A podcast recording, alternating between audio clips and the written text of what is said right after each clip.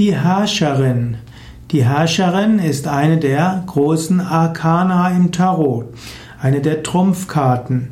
Die Herrscherin wird meistens dargestellt als üppige Frau, entweder sitzend auf einem Thron oder auch in einem Garten.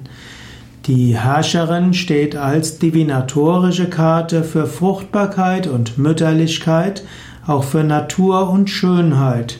Wer die Karte Herrscherin zieht, kann heißen, dass jetzt eine schöne Phase beginnt oder auch, dass es jetzt die Aufgabe ist, auch Verantwortung zu übernehmen.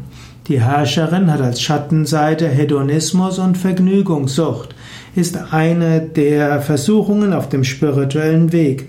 Wenn du spirituell praktiziert hast, vielleicht eine in gewissem Maße die hohe Priesterin entwickelt hast, dann kann plötzlich der Wunsch kommen, auf weltlicher Ebene einiges zu erreichen und das kann auf Abwege führen.